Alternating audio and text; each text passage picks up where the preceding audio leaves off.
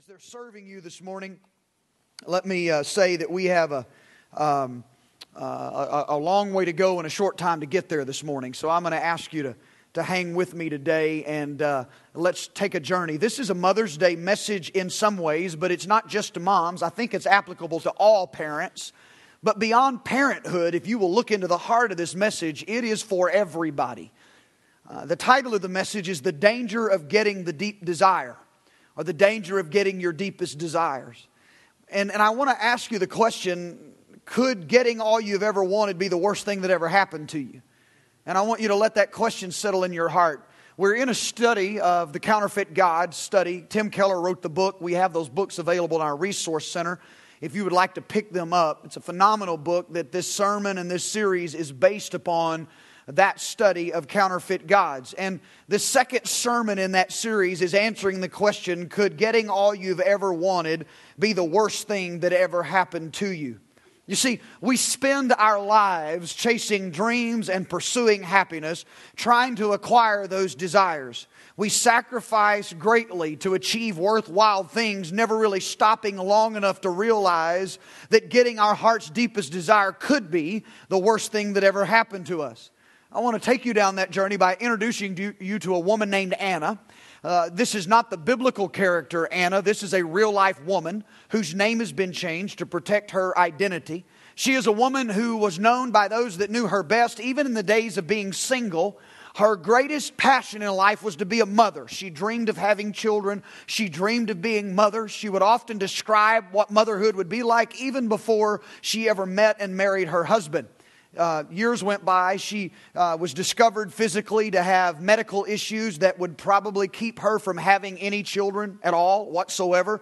And so her passion and desire became nearly impossible before she ever married. She married later in life, with even added more to the difficulty of fulfilling her dreams of being a mother. But when she met her husband, God rewarded them, blessed them, gave them two healthy children. And you would think that with the adversity in Anna's life, this would be the time to end the story, get a producer, call the Lifetime Television Network, get with Hallmark, make a tearjerker of a story about how a sad story became true and all the dreams were fulfilled. But that's not the case. All the years without children in Anna's life caused her to dream, maybe even begin to infatuate about what it was going to be like to have children. So much so that she had their lives planned out. She knew that if she had a girl, what it was going to be like. She knew if she had a boy, what it was going to be like. She knew what they were going to be. And she knew exactly how she was going to help them. She was going to give them the best life possible. And, but inevitably, she, she, she was able to plan out her lives and she knew what she was going to get there. But that plan, gave her an overpowering drive to give her children the perfect life. And because of that overpowering ambition to give them a perfect life, it kept her from ever actually enjoying her children. Her overprotectiveness, her fears and anxieties, and her need to control every detail of her children's lives made her miserable. It made motherhood miserable. It made her children, her marriage, her entire family miserable. It stunted her children's ability to develop mentally and spiritually and socially. Her unhealthy ambition that she imposed upon her kids set them so high on a pedestal that her relationship with her kids trumped her relationship with her husband to the point that it caused trouble in the marriage. If you think about it, it, it may have been love and romance that started her relationship with her husband, but really deep down on the inside, her passion in life was to be a mother and maybe she loved her husband not because of him, but she loved her husband because he was the mean to the greatest love in her life. He wasn't an end, he was the means to an end in her life to fulfill her greatest passion, her greatest joy, and that was motherhood. Anna's oldest child did poorly in school and had trouble emotionally. Her youngest child was bitter and angry all the time.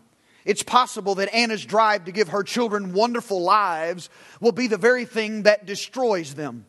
But getting her heart's deepest desire could be the worst thing that ever happened to Anna. In the 1980s, Cynthia Heimel wrote about three friends that she had, and she described them, and I quote, as perfectly decent human beings. But as she journeyed with them through life, three of those friends began to, they were discovered in their fields of labor. And every one of those three that she writes about had celebrity.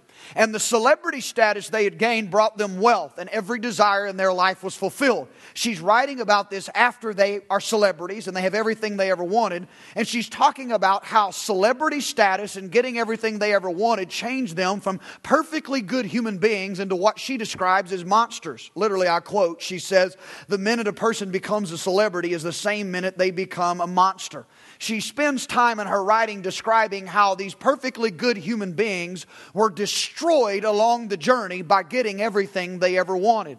So, why is getting our heart's deepest desire such a disaster? The Apostle Paul sheds a little light on that in Romans chapter 1.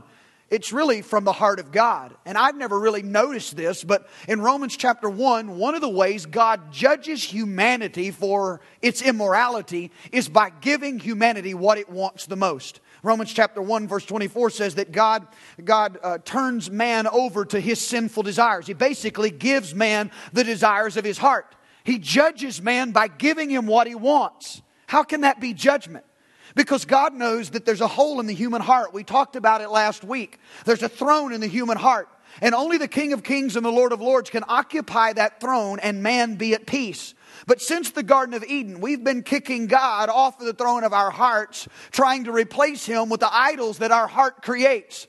We turn our desires into idols. Our heart, like we said last week, is an idol factory. And if the king is not on the throne where he belongs, then our heart is going to create something for which to live, for which to give its allegiance, its hope, its devotion. In the same way, Israel didn't want God to be their king. They threw, threw him off the throne of the heart of their nation, and they said, We want a real king, like every other nation has. And the monarchy established, God basically gave them what they wanted, and what they wanted almost destroyed them as a nation. And so God judges humanity in Romans 1 by giving them what they want, because He knows the desires of our heart eventually becomes idols that will destroy our lives. In verse 25 of Romans chapter 1, it says how that happened. They exchanged the truth about God for a lie and worshiped and served created things rather than the Creator. Maybe God gives us something, but we put the gift above the gift giver. We put creation above the creator, and something that God did, even for us in answer to prayer, can take the place of God on the throne of our heart. Because every human being has to live for something. Something has to capture our imagination. Our hearts has to give its fundamental allegiance and hope to something. And the Bible tells us without the intervention of the Holy Spirit, that object of our allegiance and our worship will be something else besides God without the intervention of the Holy Spirit. And if something other than God is the object of our hope, allegiance, and worship, it will eventually break our hearts because idols are tough masters. You see, Anna's problem was not that she loved her children too much, but that she loved God too little in comparison to her children.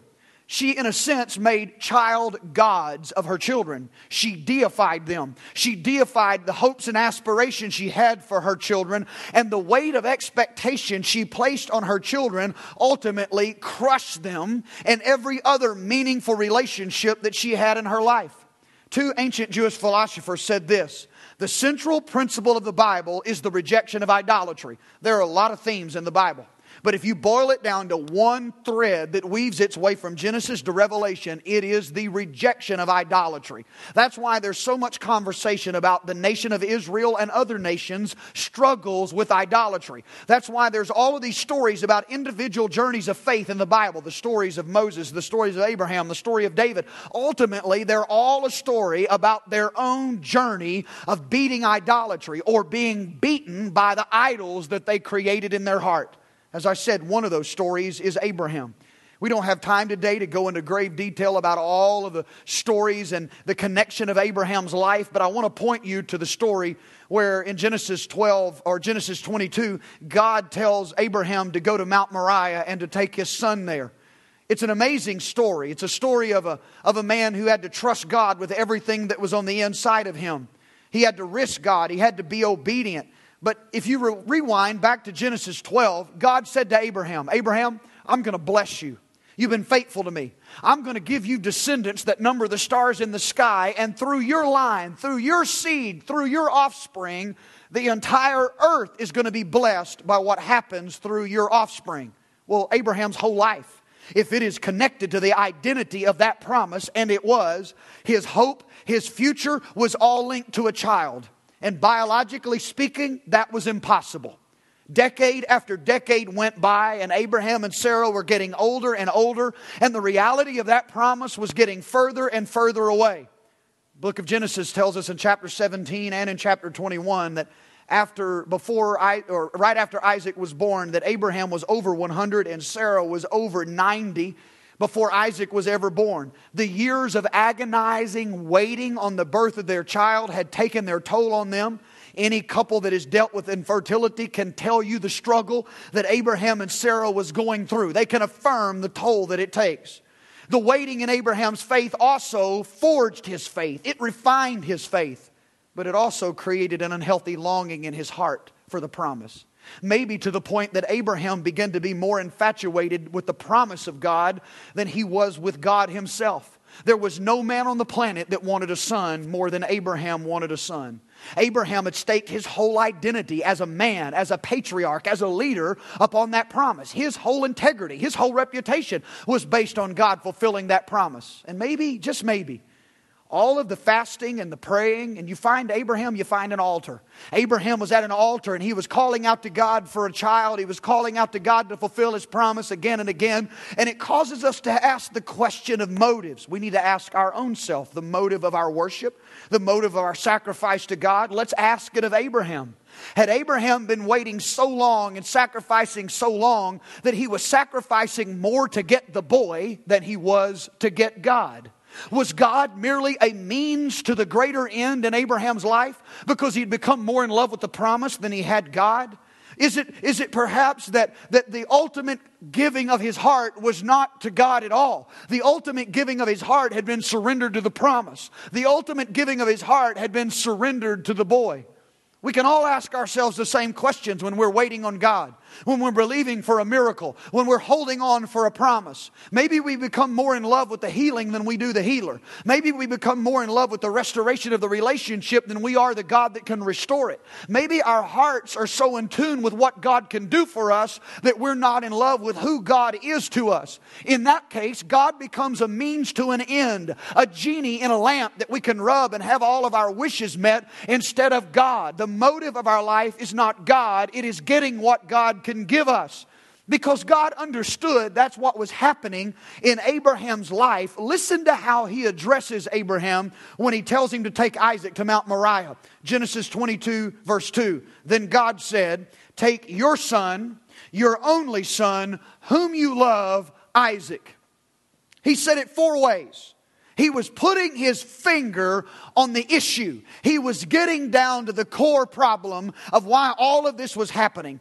Abraham, take your son, your only son, whom you love, Isaac.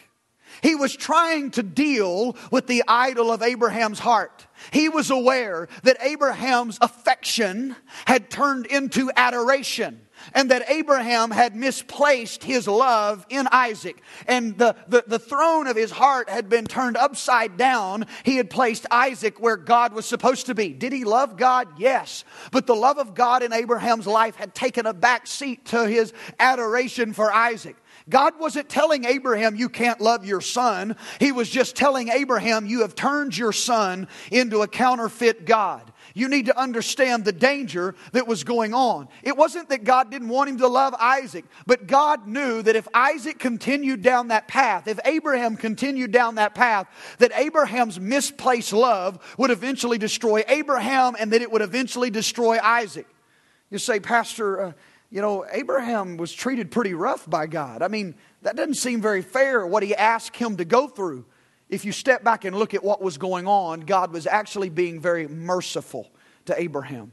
Because when things become idols in our life, those idols destroy us. In the same way, Anna longed to be a mother but couldn't enjoy it because of the perfection and this image that she had. Her children were miserable. They were emotionally stunted. They were socially stunted because of the control their mother placed upon their lives. The same kinds of things were going to happen to Abraham if his misplaced love was continuing the direction towards Isaac. He was going to have to get it right. He was going to have to get his priorities right until Abraham was willing to come face to face with a decision where he had to decide obedience to God or loving his son, uh, and which was going to take the precedent. And it's not until those two, not until we're forced. You never know that your love in a relationship has become idolatrous until the obedience to God is in conflict with the love in that relationship. And the moment those two came to a crossroads and Abraham had to choose between one another, it was that conflict that exposed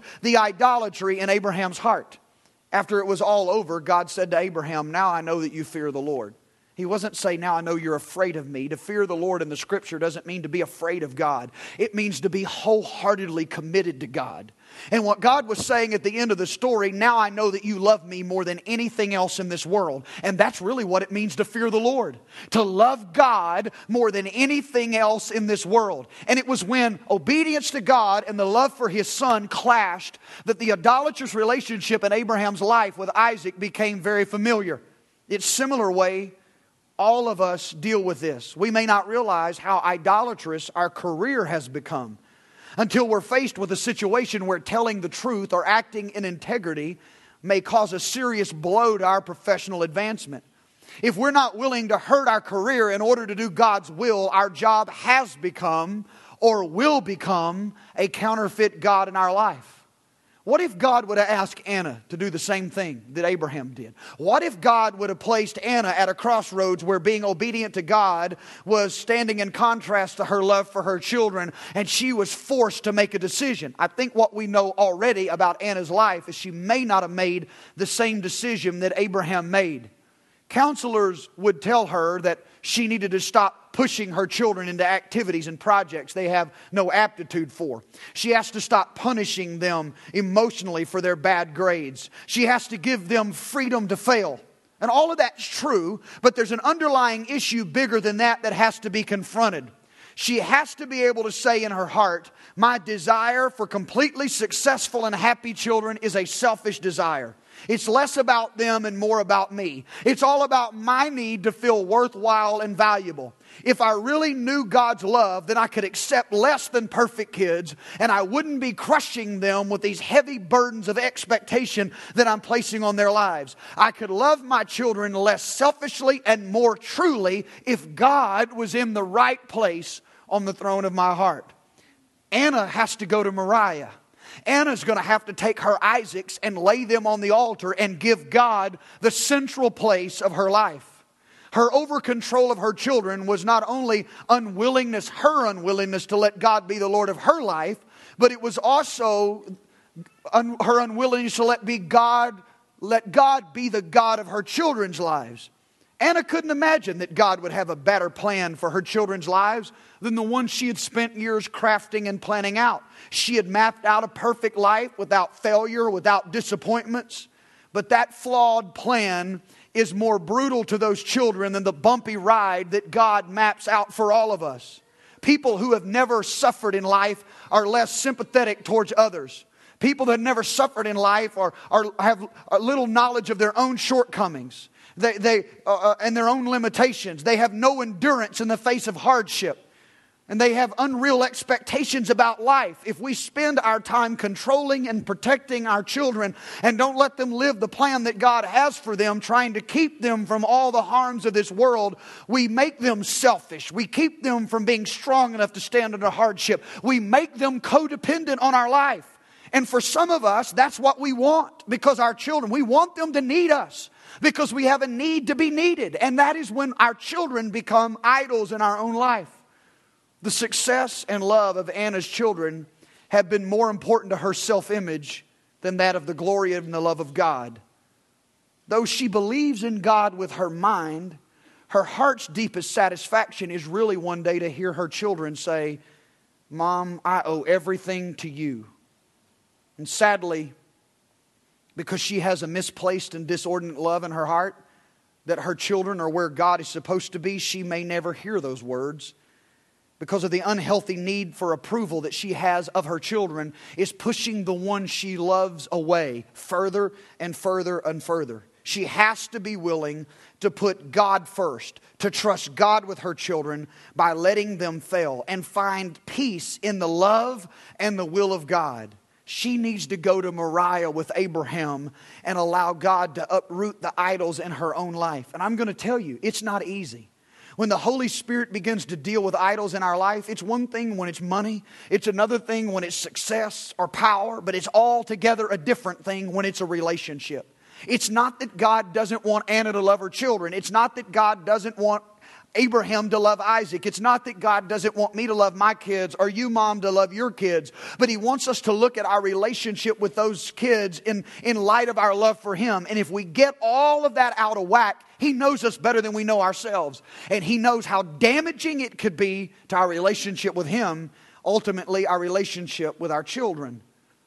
You see, I, um, I had an experience as a young pastor. I'm going to ask Pastor Bear if he would to come to the platform and help us with that song we were singing just a moment ago. I want to believe again. I want to see again. I want to love again.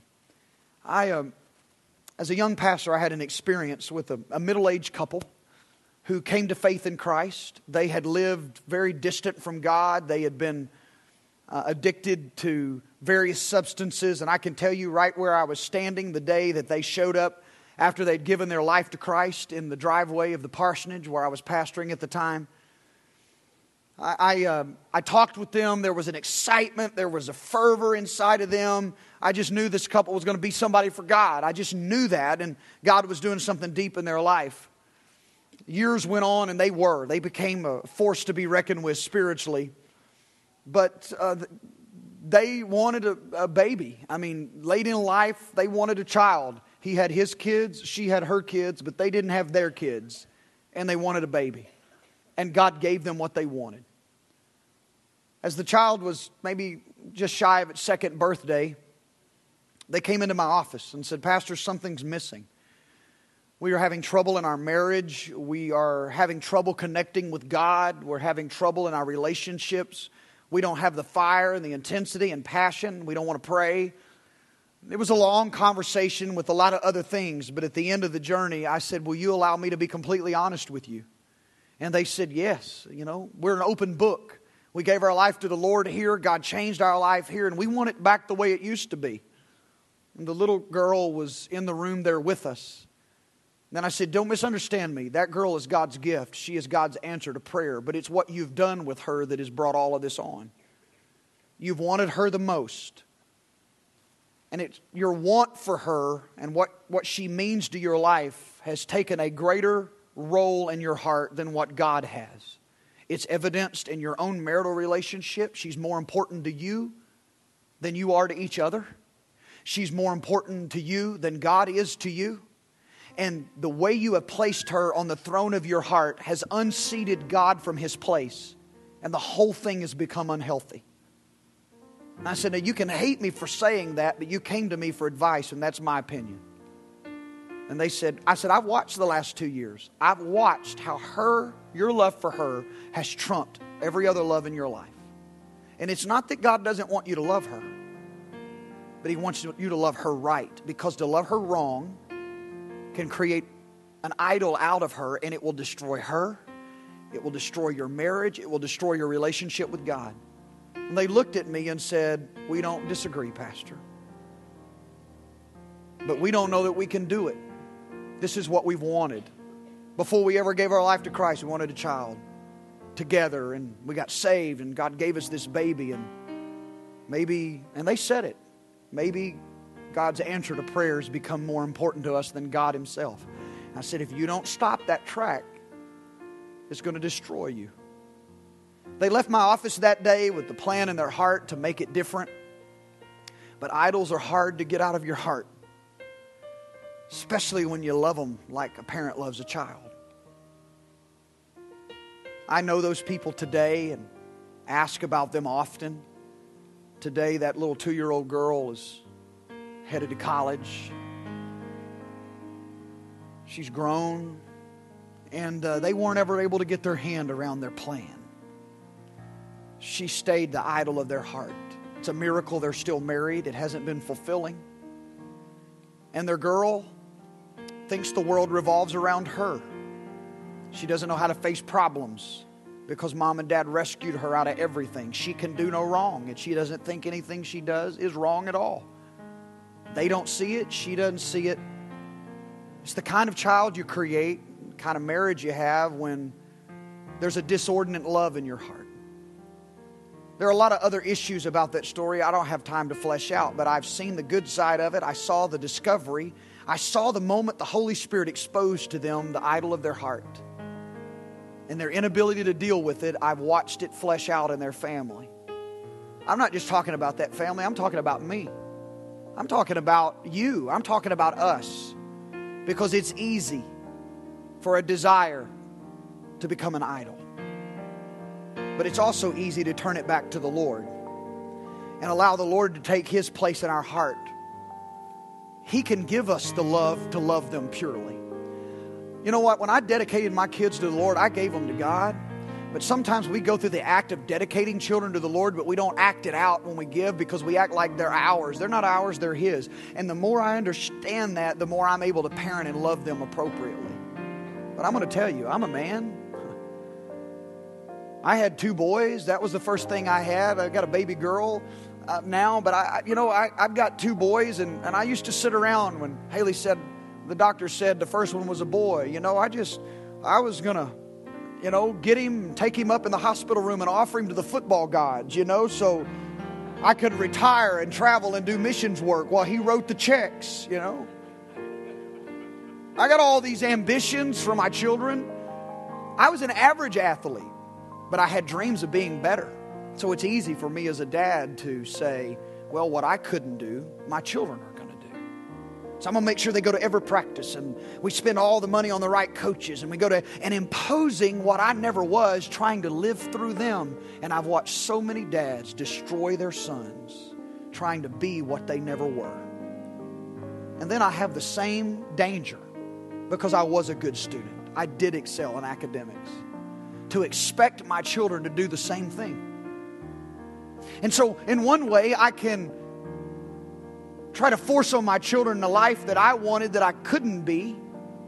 In another way, I can try to put undue expectation on my children, trying to make them what I was as I try to live my life through them instead of surrendering them to God, I control them, I manipulate them, I place undue burdens on them, I stunt their growth, I elevate that in that life, and it's less about them and more about me. I idolize that relationship and I remove God from the throne of my heart. It becomes a very dangerous thing for all of us.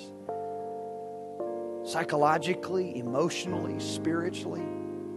I'm just going to ask you to let Lord, the Lord search your heart this morning. Whether you're a mother, and it relates on Mother's Day, or you're a father, or whether it has something to do beyond kids and relationship, it's career, it's something else that is vying for God's place in your life. All we can do is surrender, ask God to expose it, and then, like a root canal, pull it out of there, unseat it from our hearts. I'm going to ask you to stand with me, if you will, across this place. I'm going to ask the prayer team for this service if they would. Would you make yourself available today? And that's what they're going to do. Our 1130 prayer team is just going to make themselves available. At the end of every service, we try to have a James 5:14 moment. An opportunity, the Bible says in James 5:14 to pray the prayer of faith with you and miracles can happen when we agree together in prayer and these people are available this morning. If you just need to apply God's word to your heart, if you need to respond in some way to what the Holy Spirit is saying to you as He begins to unseat the idols of your own heart, or quite possibly it's something very different. Maybe you are in between a promise and its fulfillment. Maybe you're waiting on healing, financial provision, restoration in a relationship. I really challenge you this morning to come and let there be an agreement in prayer that God would begin to respond. But by doing so, by coming this morning, you're telling God you're the most important thing. What you do for me is secondary. But because I know who you are, I believe in what you can do. But keep who He is the priority. Acknowledge Him first. If you seek first the kingdom of God and His righteousness, then all the other stuff can happen. We just chase the other stuff first too often. So today, it's an acknowledgement of His Lordship but believing because of his lordship, there is healing in the house, restoration in the house, provision in the house, hope in the house today. And so I'm going to pray a blessing over you today. I'm going to bless you on this Mother's Day, a biblical word right out of the scripture, a blessing. And if you need to join with us in prayer, Pastor Bear is going to keep the environment worshipful. You can just linger in the presence of God, come for prayer. But I want you to leave here blessed, and I want the Word of God to continue to be probing our hearts even after we walk out of this room. Father, I pray in the name of Jesus that you will bless them and keep them, that you will make your face shine down upon them, that you will be gracious to them, and that you will give them peace. Turn your countenance their direction today, Lord. Turn your countenance my direction today, God. And as you look into my heart, expose the places where the answers to my own prayers have become more important to me than you. Whether it's my relationships or the material blessings in my life or the call of God on my heart. God, will you, will you rearrange my life so that you are the king of my heart? God, I pray for mothers today. Bless them. Bless them. May their children rise up and call them blessed. I ask you to go with us, Father, and slay the idols of our heart and take your place on the throne of our heart. And as we join together in prayer today over various needs of this altar, we acknowledge your lordship, Lord. We pray that your will be done in our lives. In Jesus' name, amen. There'll be no form of benediction to the service. The altars are open. Don't miss the moment in prayer today.